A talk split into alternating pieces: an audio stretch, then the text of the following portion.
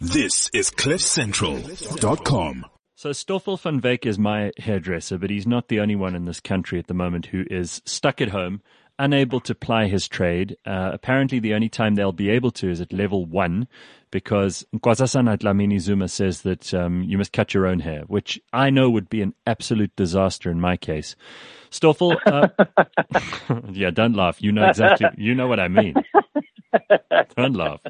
So first of all, how are you? How how are your how are your wife and kid? How are the rest of of your industry? I mean, is everybody okay? Thank you, um, Gareth.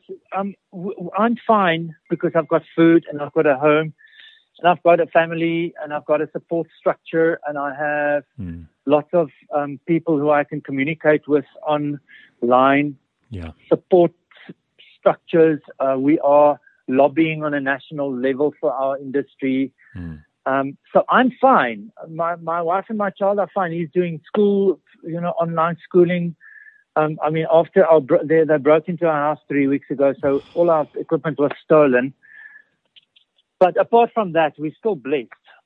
I'm I'm concerned about those those two thirds of our industry of people who are not as fortunate as I am, who are literally living from hand to mouth, who are not fine right now. All right, so Uh, you guys, have- you guys are obviously closed, and so are all the hairdressers in South Africa. You're not allowed to operate by going to people's houses, even if you wanted to.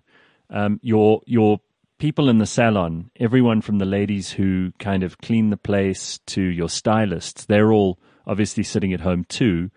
So there's nothing, there's nothing you guys can do at the moment. The government has effectively shut down your business. Um, yes, but also not because we've now recently been given the, the go ahead to be able to sell uh, some of our retail products uh, that has now been said to be essential, Hmm. which I know it's true because it's cleansing.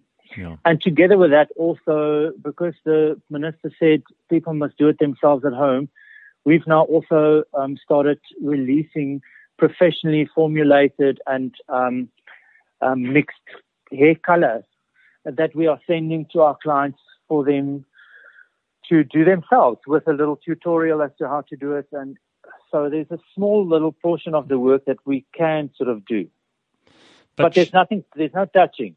Yeah, but surely also this is this is all just um, you know it's to bide time, and, and that's not going to keep your industry alive. That's that's just barely enough to to break even at all. and Probably make a loss. Yes, definitely. It's just so that we can start trickling some funds because you must remember now, um, there's there. I'm going to give you a little bit of stats. There's about over 100, uh, no, almost 100,000 people officially employed in this industry in our country. Now, this is this is these are the people that are registered and that we know of. I would like to call it. I would like to say that that's a portion of the of the formal sector of this industry. There's a huge amount of people who are not necessarily registered, and who um, the governing bodies are not really aware of. Yeah, Um, that is not part of that. you Um, mean you mean like those like those barber shops that you see on the side of the road, like for the bar, example? barbershop yeah, we call them the spaza hairdresser shops. Right. Now, those those people, those people serve a massively important portion of our of our country's beautiful um, society's need. mm. I mean, people people want to look amazing. They want to they want to dress up. They want to. It's it's a social thing. yeah, It's it's a it's a, it's a social necessity for people to be touched and to you know have interaction with one another like that. I'm not even talking about money and you know um, um, survival. but it You know that's you know it is also about survival. No, of course. The, the, reason for our discussion and for our exploration is survival at this point in time. I'm just saying, uh, uh, it's I'm fine. There's so many hundreds of thousands of people that are not fine. So, so Stoffel, mean- what what can you guys do? What are you able to do? Is there a, is there a legal action in place at the moment? Are, are the hairdressers? Are you guys part of some union? All of you? Yeah. Okay, so I'm going to give you a few answers. Uh-huh. Let's start with the most important part. Listen, the hairdresser, Hmm. it is the core of his training. The core of the hairdresser's training is um, to be clean and to be sanitized and to be um, you get my message. Yeah, That you, is- you, I you're mean, not. Barbicide is standing all over the place. We don't use we don't use um, use brushes on clients. We use Sure. um, sterilized equipment. So that is a core portion of our training. I mean, you know, it's not an insanitary place uh, because everything everything's constantly being cleaned, including the the customers. Yeah, exactly. So, so just to add on that, a few added extras that the government can make as a necessary requirement Hmm. can be added to our daily routine. yeah, Um, another thing that we can do is we can um, really um, practice social distancing by splitting our teams in half and by prolonging the um, the um, trading hours so that there's less people at a given time in a salon space. That's the second thing we can do. Hmm. A third, thi- th- th- listen, I can give you a list of all the things that are that are able to be done within a day, just in order for us to get going. The second question that you were asking um, is, do we have um, legal representation at this point in time? Yes, we do. There is a an advocate who specializes in labor law who took it upon himself to actually um, address the government with a legal Challenge. lawsuit yeah. challenge to to let us out of level one into level three, hopefully. And that is currently going on. Um, this gentleman is just absolutely so kind, and he's doing it free of charge. Um, if you guys would like to contact me, there's some some way in which we can support this guy. But um, another way in which um, we are being looked after at this point in time um, the EHO, sorry, EOHCB, which is the Employers Organization for Hairdressing, Cosmetology and Beauty, has been standing their ground in a, in a very, very, very good way in order for us to be assisted with this whole process. Unfortunately, they don't have any power with UIF plans and stuff like that, which has been another huge disaster because um, I'm telling you now, 75 to 80% of the hairdressing industry um, and um, this is now registered companies that are above board, that are paying SARS their, their, their, their due, that are Mm. Paying PAYE, that are paying UIF and all of that. None of these people have been have been paid yet. My salon has Scary. not been paid UIF yet for, for, for April. So let alone the, the, the poor people who do not have capacity and understanding as to how to put these claims in and all of that. It is. I hope I'm answering you a small little No, you portion are. of your question. It's very it's very scary to me that there doesn't seem to be um, any urgency for UIF to be paying people like you out, and I've heard this story from other industries as well. And when you don't pay your UIF uh, for your staff every month, you get um, you get thrown in jail. So it's interesting how you know it's good for the goose but not for the gander. It doesn't go both ways. Yeah, I hear you. Yeah. If, if you if, if you if you can understand a small portion of the emotional um, trauma that our industry is experiencing at this point in time, simply because of this thing alone. It's just diabolical. So Stoffel, how many people, for example, in your salon? We are seven qualified hairdressers. Then we have six supporting hairdressers who we call technicians or operators. We have two uh, receptionists, we have a cleaning lady, and we have two nail technicians. So that makes it about 20 people. So that's 20 livelihoods that have been directly affected for over a month now. And those people haven't earned anything. Nothing, not a cent. And you, Not you, even UIF. you run the business. Um, is it, is it just you that's, uh, that owns the No, business? I'm a, I'm a managing co-owner. The two the two directors in the business um, are not hairdressers, so I'm the hairdressing part of the business. They they they're the business part of the business. And obviously, you you can't keep running like this because they're not going to be putting money in, and you're not going to be putting money in forever. Eventually, it runs out, and you have to shut down the business, right? Yeah, I am telling you, as we speak, already 18% of our industry has closed its doors, and according to um, Times Live, that was released a few days ago. Another 80% of this, no, sorry, another 70% of this industry will close its doors within the next month and a half, should this continue. that is not only one of the one of the um, sources that I have. I'm telling you, a 250 billion rand industry, it uh, up to 300 billion rand industry at this point in time is going to be shut down because of this ruling hmm. of alert level one. Now, obviously, you know, the, the minister was being glib when she said, "Oh, people can cut their own hair," but it, that is that is normally not a good idea, not just for cosmetic reasons. I mean, you know, it's a it's a profession. You guys train to do this. And as much as everyone might be sympathetic to the, the fact that your business is shut, a lot of people are quite angry about the fact that this is maybe the one thing in their lives that they really enjoy doing. It's one thing where they can relax and go and have a chat and get away from the normal humdrum life that they lead. And the fact that people have been locked in homes for so long and probably look terrible as well doesn't help. Um, psychologically, there must be a massive price that everyone's paying for this too, right? Definitely.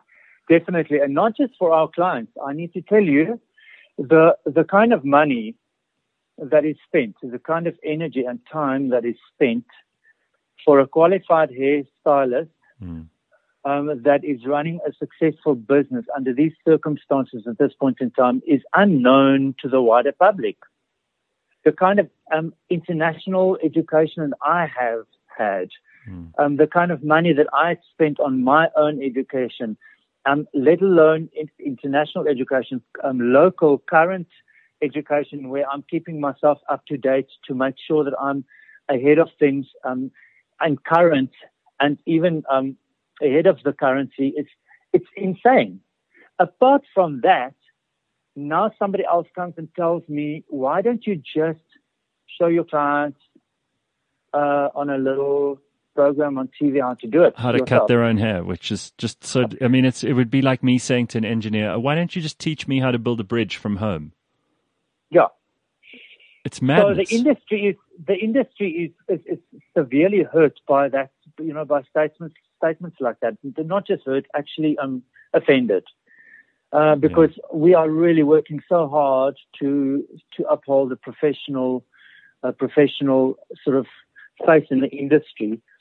That's the, that's my side of the story. The other side of the story is, um, listen, it's not just the rich people in the north of Johannesburg that are having their hair done. Yeah. And they're having their nails done and they are looking after their skins. As I said mm-hmm. to you before, this is it's part and parcel of our humanity. It's it's a, it's it's not just a social thing, man. It's a it's like a basic need. I almost want to include it in the Maslow's hierarchy of needs. I think it's like on number three. Well, if you listen to, her, I, I, mean, I can tell you uh, that's no small um, statement that you're making there because I know if I haven't had a haircut for a while, which you know because you haven't seen me in a while, I, I get very grumpy and I become I, I, I become very difficult to work with. So I, I don't think that you're, you're wrong. I think that you might be onto something there. It's very very upsetting. and another thing, mm. and another thing at this point in time, um, uh, Gareth, the profession, there's a lot of professional people out there who, even though they might not be able to go to work, they are sitting in front of the screen day in and day out. Um, what's what's up with that? You know, what, do you mean? Also have they also have to look decent. Oh they're yes, no, of course, you're quite right. They're looking yeah. at other people on a screen.